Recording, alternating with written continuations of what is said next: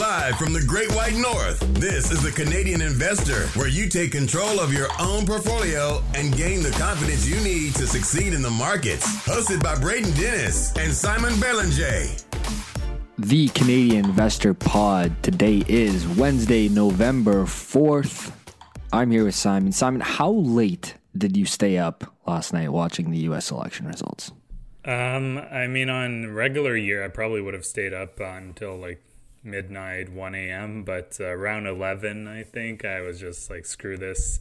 Um, we're probably not going to get the, the results, uh, the final results, probably not for like two, three weeks if you think about it because of certain states, the way they count the votes. But uh, no, I did not stay up that late uh, in the end. So uh, yeah, it was interesting though. How about you? Yeah, I think it was like midnight, and then I guess just like the rest of us, we realized that there was going to be no real conclusion. And there still isn't. However, uh, it is becoming quite clear that mathematically, it is very probable that Biden wins the election. Today, stocks are up.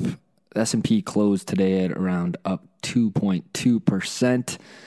Uh, but that's not reflective of my portfolio. I holy smokes, everything is really, really green. So I just want to make a quick point here.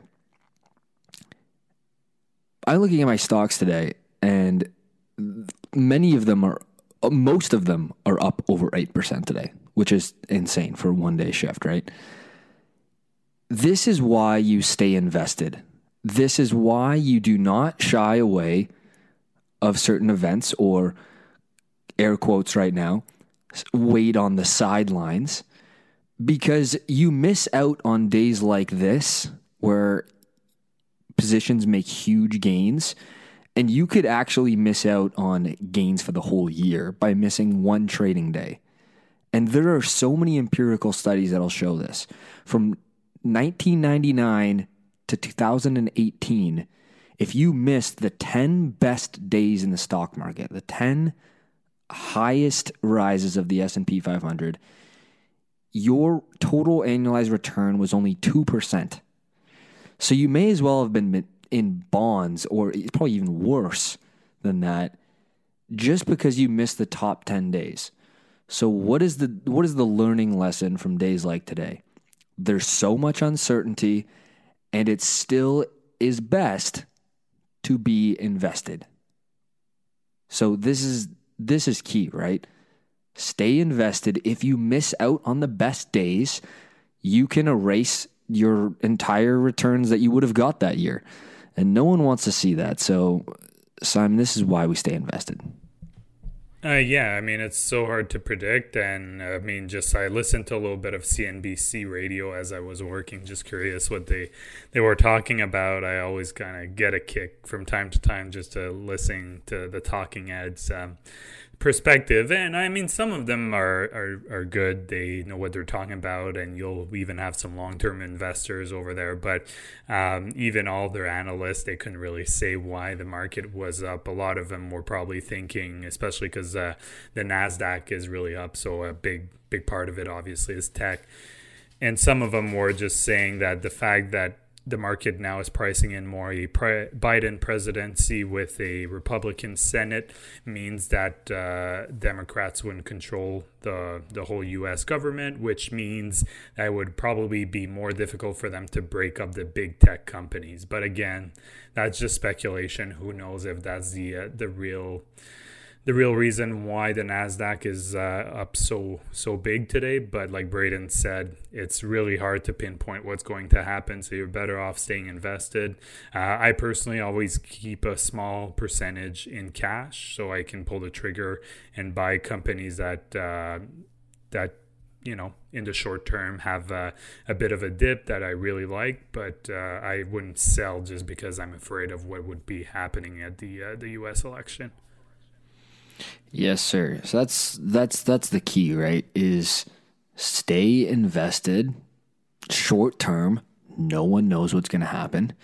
Um, but at the end of the day, results came in, and uh, the market thinks that no matter who won or lost the election, that FANG stocks won the election and that tech stocks in the NASDAQ 100 won the election because uh, investors in tech today are feeling pretty good.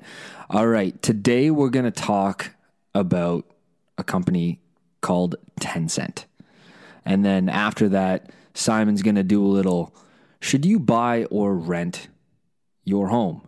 And it's not a straightforward answer. It never is, but we're going to break down some of the math that you can actually think about when making that decision because sometimes one may make a lot more sense financially.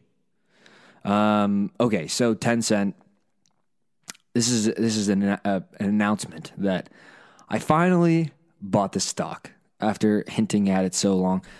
Uh, you've been in a shareholder for quite some time now, correct? Yeah, yeah I've years? had it. Uh, yeah, couple, I think two, two, three years, if I remember correctly. Yeah. Mm, yeah. Okay. So I've been basically talking, talking it up for years and done nothing. So I finally own the stock. Feels good. Um, this it's it's up five percent, and I bought it yesterday. So I'm basically a, a genius, and investing is easy, right? Um, all jokes aside, this company is massive. So it's very not very well understood, but is China's most important internet business. Um, they're around 760 billion in market cap, which is very similar to the market capitalization of Alibaba. So those are the those are the two big, massive giants um, when it comes to internet businesses. But but Tencent is so instrumental in in China, and I'm going to go into those reasons why. So uh, many people don't know how big WeChat is in China. Um, it's quite incredible. So if you don't know what WeChat is, it's basically a lot of the social media apps you use and know rolled into one um, and with a messaging platform similar to a comparable of, say, WhatsApp. So it's super sticky. Everyone uses it. Network effects through the roof. 1.2 billion users and climbing. Um, and there are so many functionalities inside of WeChat uh, that it is core to a Chinese smartphone. The concept of if if Apple didn't allow Tencent to be on the phones, they just wouldn't sell any iPhones in China. That's how sticky it is. That's how powerful the network effects are. So that that's really key to clear up. Um, the stock IPO'd in 2004 at a valuation of around 790 million USD when it made its debut um, in what is Hong Kong dollars. It's now a, th- a thousand bagger later at 760 billion in market cap, which is absolutely nuts. Okay, so this is the core business, social networks, um, which is quite big. 114 million paid video subscriptions as well, and 47 million paid music subscriptions. I just want to give a shout out to a lot of these stats I'm reading out is from a guy named Packy McCormick. He has an awesome Substack called Not Boring, and he did this breakdown on Tencent and I want to give him full credit because he did a really deep dive into their investment portfolio that I'm going to get into. And uh, I hadn't seen any of this data anywhere. Uh, it didn't exist, so he made it. And so I appreciate him for doing that. So a big shout out. Um, online games is huge. They own 100% of Riot Games, which owns League of Legends. They own 40% of Epic Games, which has Fortnite. Uh, they have 10 million daily active users. 17 separate franchises. Um, but when you roll up Epic Games and and and uh, Riot Games, the user base is in the hundreds of millions, not 10 million. Online advertising, so they have a media business, they have a social ads business as well. A lot of this is rolled in through what's called QQ and WeChat, of their products. And then they have uh, fintech business services, so WeChat Pay, QQ Pay, uh, they have a wealth management business. It's a very, very complex structure of many different businesses rolled up into what is Tencent.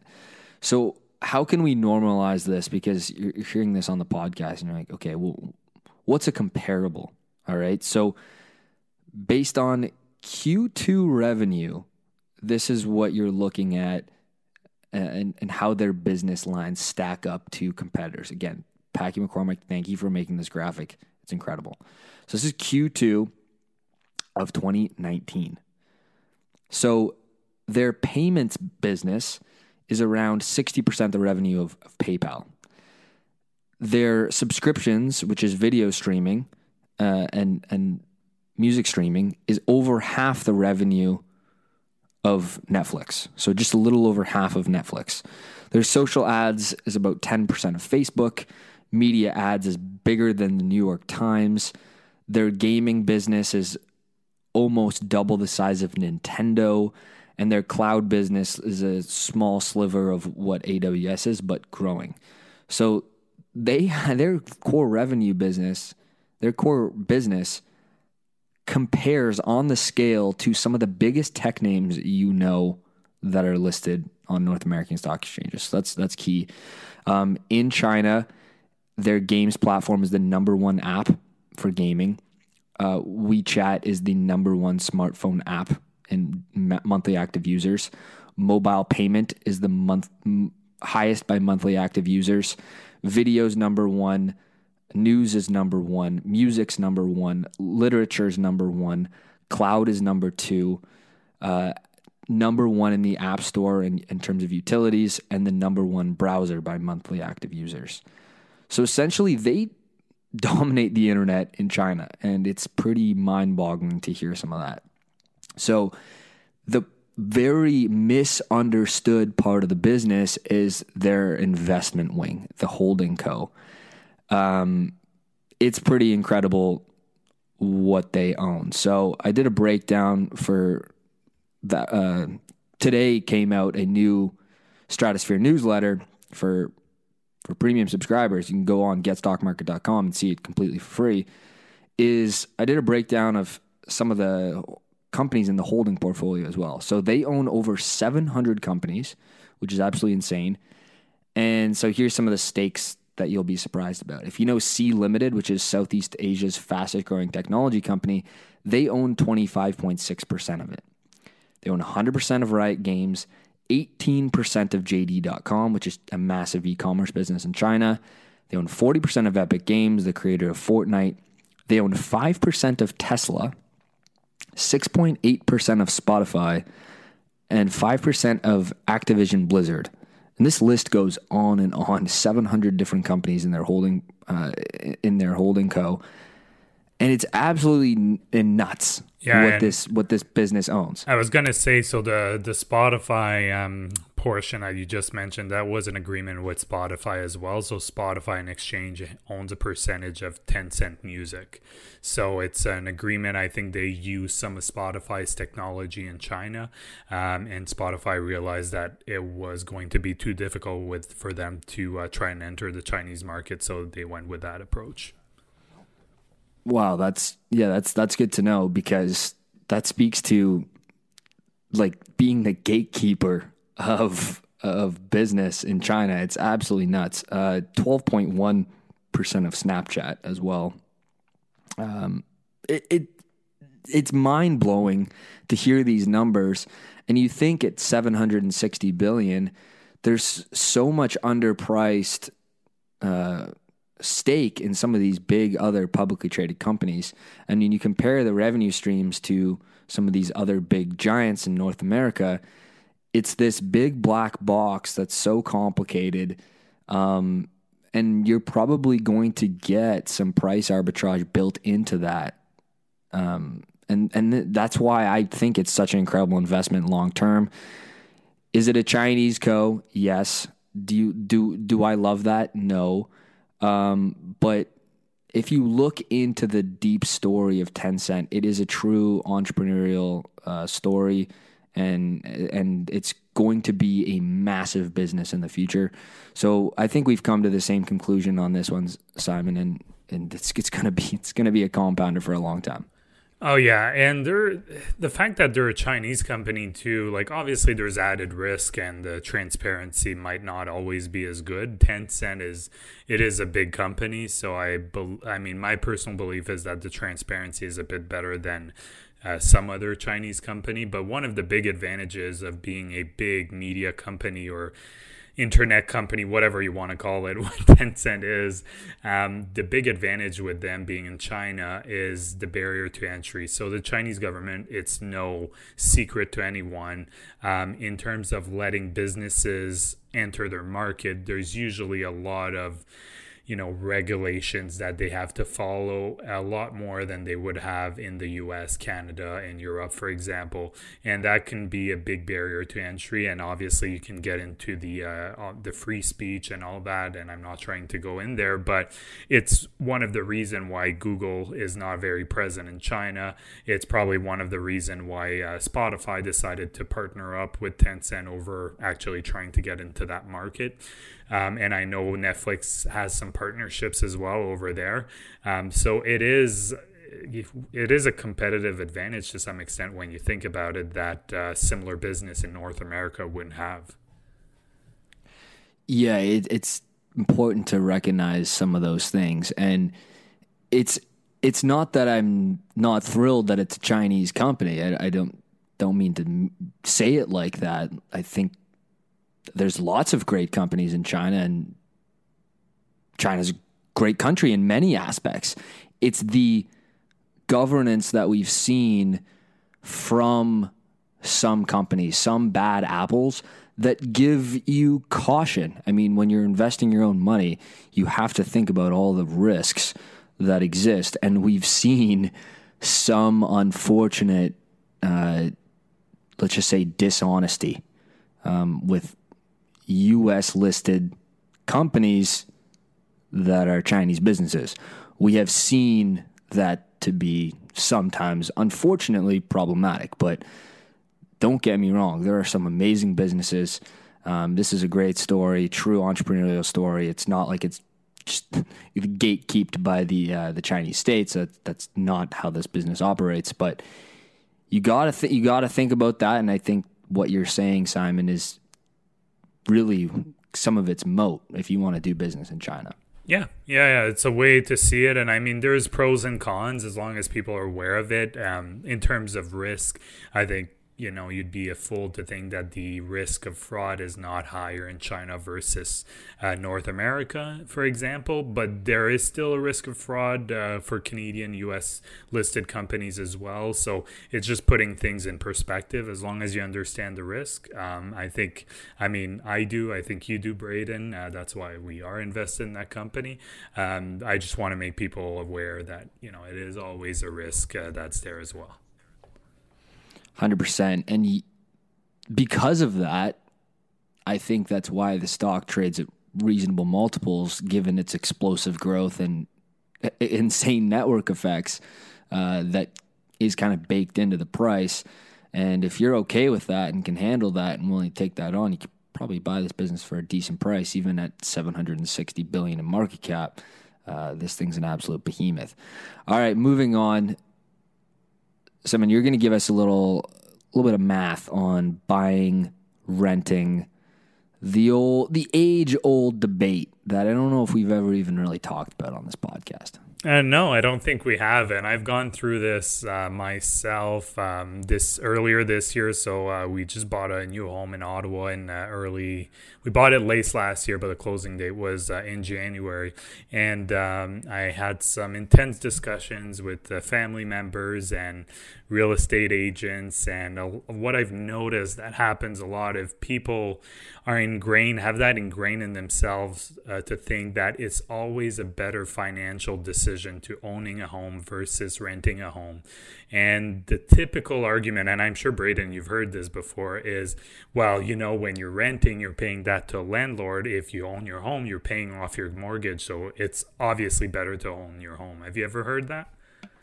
Of course, yeah. I mean, the the old you're wasting money on rent. Exactly, and it's you know, and you guys will see the the way I'll break it down. It's one can be better than the other. There are definitely advantages uh, of owning and advantages to renting that are also not monetary. So let's keep that in mind. But at the end, I'll kind of break down the, the financial aspect of it. So, some of the advantages of owning um, so you can modify the property as you see fit. Obviously, you may require some permits uh, for some big uh, renovations and things like that. Um, there's no risks of being kicked out uh, by the landlord. Um, there's definitely more certainty, especially if you have family and kids and you don't want to be moving for schools. Um, your payments go towards your home and not towards a landlord, just what I mentioned. And again, you don't have to deal with a landlord, which may be a good or bad thing depending on who your landlord is. There might be some other advantages uh, that I didn't put, but those are some of the ones that come to mind. The advantages of renting, there's definitely some cost certainty. Obviously, they can increase your rent, but usually there's a limit to what they can increase it with. Um, in terms of, there's also no unexpected repairs, which will typically be covered by the landlord. Um, it's more flexible if you want to move. Um, it's obviously easier to break a lease than in a lot of markets than to sell a home. Uh, there's no property taxes, and your utility costs will be lower, most likely, depending on what's included or not in your rent. Um, so, from a financial perspective, so should you own or rent?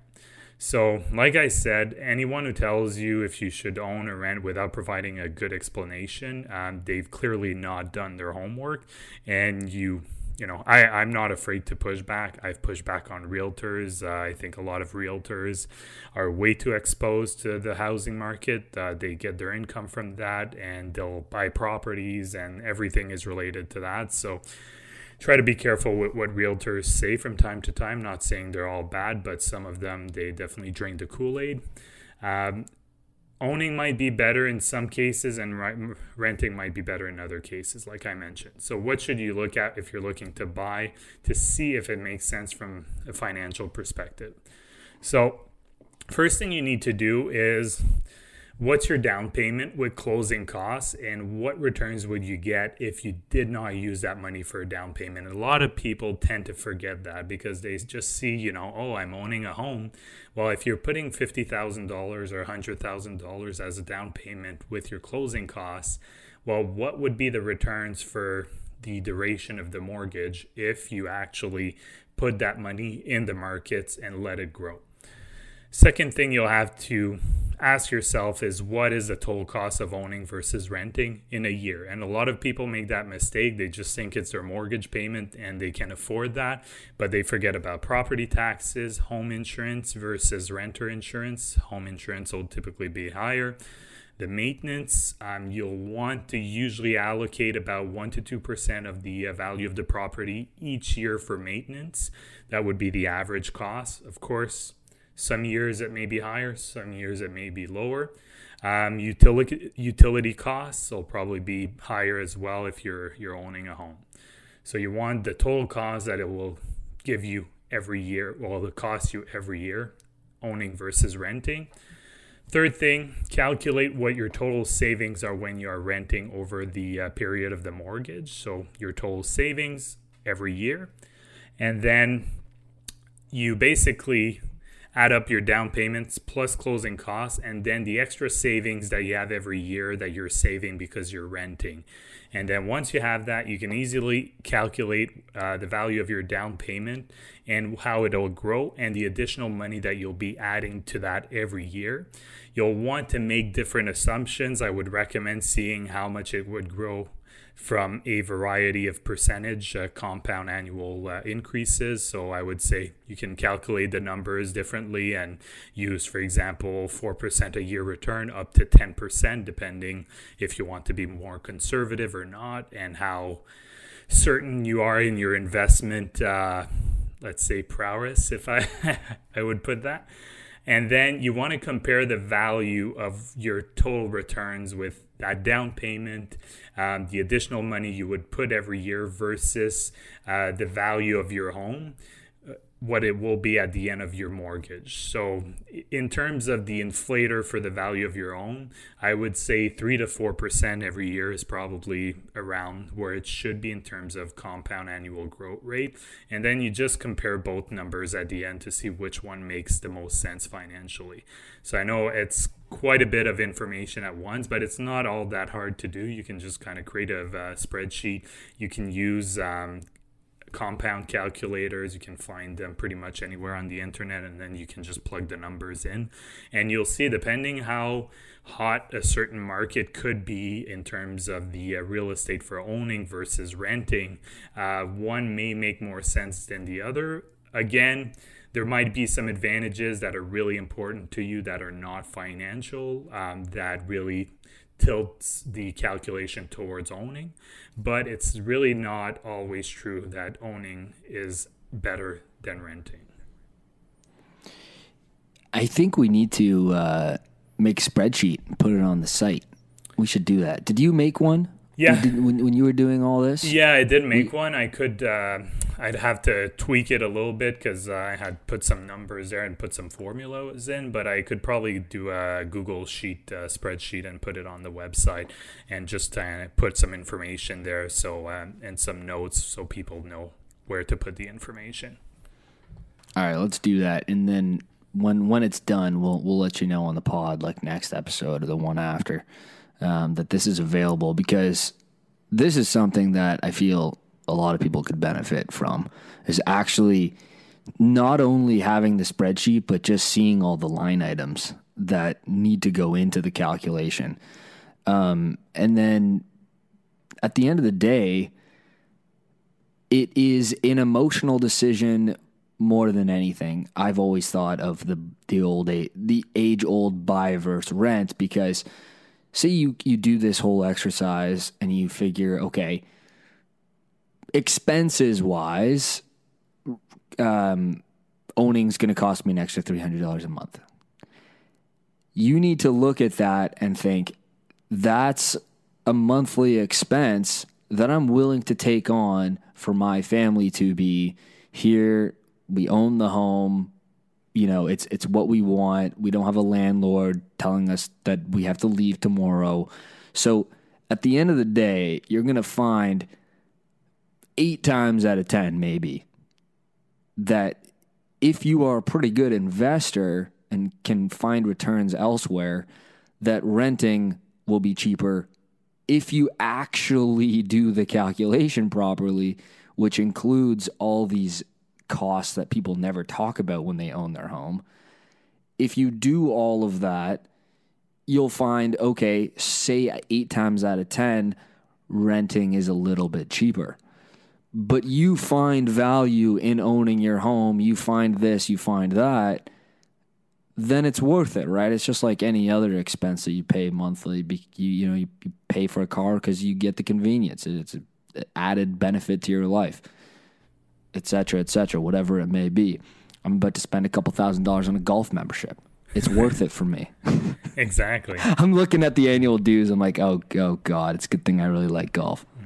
And yeah, and my main goal here is just to make sure people think think critically when it comes to buying versus renting because you'll get influence whether it's family members whether it's your real estate agent um, you know tv radio whatever it is you'll be you'll probably get a lot of outside influence trying to tell you one way or the other probably most likely owning a home is always the best situation.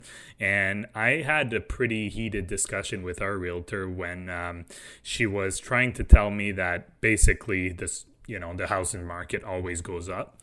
And I'm like, oh, yeah, well, you know, you should talk to people in Florida back in 2007, 2008, see what they think about that. So it's true until it isn't, right? So that's what I was trying to explain to her. I'm right. not saying that it's not a good investment over the long term.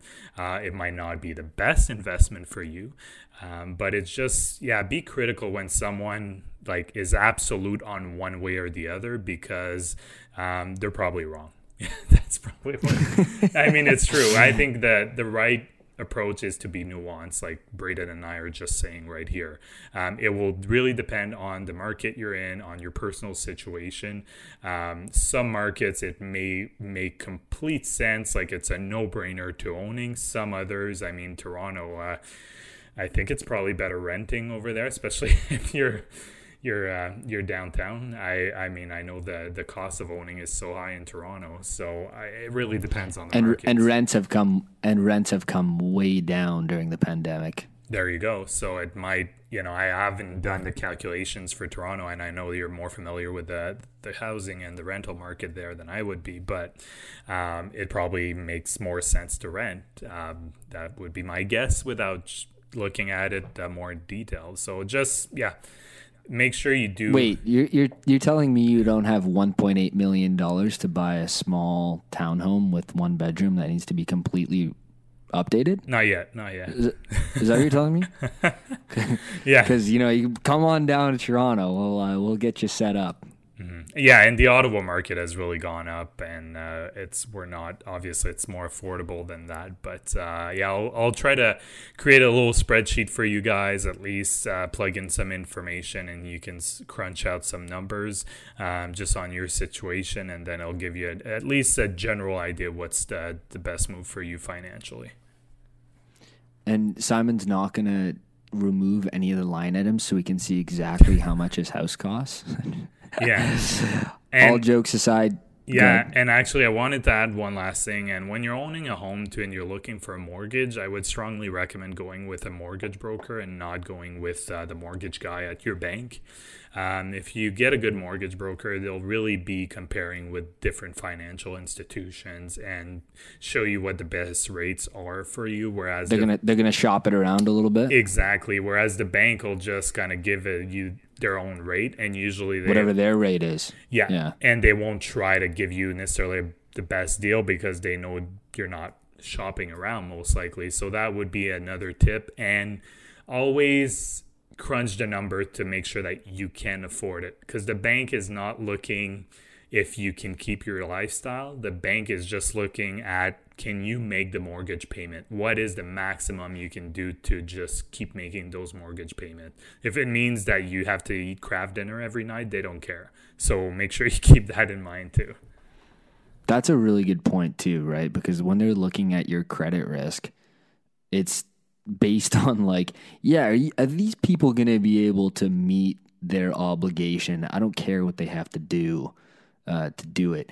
And I think a good rule of thumb in terms of just financial advice in general is the first thing you you do is should not be walking to the bank for any financial product like I'm trying to think if there's any exception to this rule. If you want to open an investment portfolio, where's the last place you should go? Your bank. Um, it seems like that's probably a decent rule for almost every financial instrument. Oh yeah, yeah, exactly. And I mean, There's no optionality. That's it. Shop around, and usually the mortgage broker, if you get a good one, they'll be able to explain everything to you. They'll tell you, okay, like right now, fixed rates are probably the way to go um, for most people. And so, depending on who you're with, the penalty if you have to sell your home before the five years is over uh, could be really high depending who you go with. So that's something you will want to ask. Okay, if I need to sell in two years from now and break the the mortgage, what's the penalty? Uh, it can be the difference between you know seven eight thousand dollars and 30 40 grand right there. So just make sure you do your due diligence. But a more a good mortgage broker will be able to explain all that all that to you. All right, I think that does it for this episode, guys. I realized that I never actually plugged the ticker for Tencent, so it is traded over the counter on New on U.S. exchanges as TCEHY. So you'll know you have the right one if it's TCEHY, and then it might have in brackets a OTC or semicolon OTC, depending on your brokerage. But TCEHY is the one that's actually listed in US dollars that you can buy. Uh, I think they pay a dividend, so maybe RSP is the right place for it. Tiny, very tiny. Very tiny, so I mean, maybe. But as long term investors, the yield on cost might be pretty juicy one day there, Simon. yeah, it's gonna take a while. The base is so low. it's so low. Um, I didn't even mention that they pay a dividend. That's how low it is. But again, TCEHY is the ticker. That does it for this week, guys. Thank you so much. We will see you next week. As always, getstockmarket.com. You can make an account and see my latest report on Tencent um, and another company, a Canadian company for the Canadian portfolio that I bought uh, yesterday as well. And you can see that at getstockmarket.com. No credit card required. You can make an account for free. Thanks, guys. We'll see you guys next week. Bye bye. The Canadian investor is not to be taken as investment advice. Braden or Simon may own securities mentioned on this podcast. Always make sure to do your own research and due diligence before making investment decisions.